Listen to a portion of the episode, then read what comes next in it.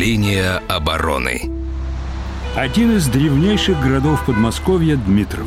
На железнодорожном вокзале висит мемориальная табличка в память об экипаже легендарного бронепоезда НКВД, благодаря которому немцы в 41-м так и не заняли город.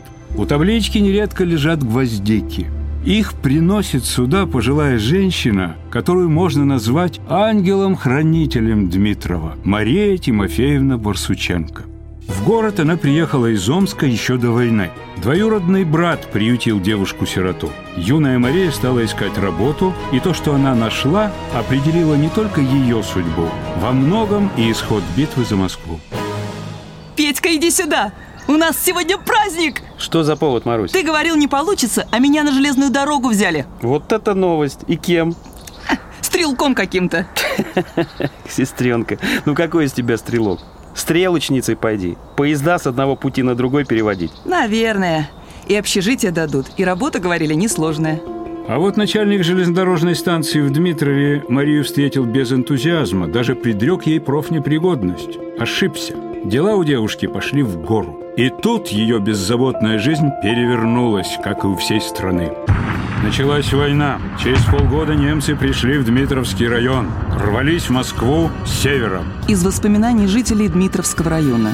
В нескольких деревнях население пряталось под церковью. Там ходы, где мы и скрывались. В другой деревне всех мирных жителей фашисты согнали из домов в подвал хранилища, и из этого подвала никуда никого не выпускали. Хлеба мы не видели, в основном кипяток и картошка. Сам Дмитров держался. Немецкие самолеты забрасывали его листовками с коротким текстом. «Рускапут! Немец Москва! Парад!» 11 ноября 41-го вместо листовок противник начал сбрасывать бомбы. Как раз на железнодорожную станцию, где в тот день дежурила Мария. Все моментально оказалось в руинах и крови. Погиб почти весь персонал станции. Марию чудом не задело. Больше столь массированных бомбардировок немецкой авиации не было. Возможно, противник решил сберечь объекты, которые он планировал занять в скором времени. Дмитрову грозила катастрофа, но Мария держалась как герой даже в разговорах с начальством. Дмитрий Сергеевич, слышали? Те стихи на музыку положили. Красноармейцы теперь их поют. Это стихи из газеты, что ли, которые ты мне притащила? Они самые. Мы вырыли немцу могилу в туманных полях под Москвой. Эх, девонька моя, пруд-то никак. Скоро Москву, говорят, займут. Ну и что? Французов выгнали, поляков выгнали. Знала бы ты, Мария, как все непросто. И сколько людей еще погибнет. К концу ноября 41-го ситуация под Москвой критическая.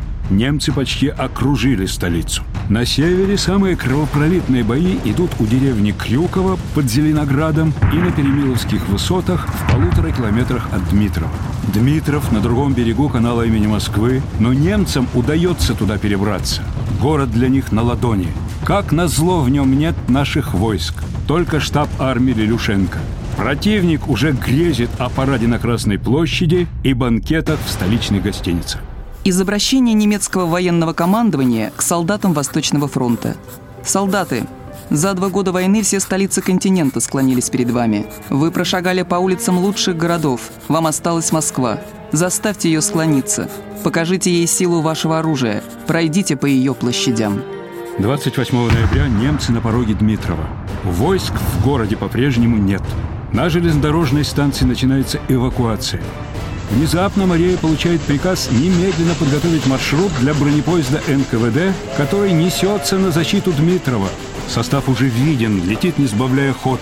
В последний момент Мария успевает добежать до стрелки и перевести поезд на нужный путь. Он сразу же вступает в бой с немцами. Если бы 18-летняя девушка не успела, поезд бы просто сошел с путей, и немцы бы сходу заняли Дмитров. К концу дня, весь израненный в стальных лохмотьях, поезд вышел из боя. Он уничтожил десятки вражеских машин и танков, сотни солдат, заставил противника отступить. 75 лет назад Мария Барсученко спасла Дмитров. Но тот день, когда под огнем противника переводила стрелки, чтобы обеспечить маневренность поезда, и снится до сих пор.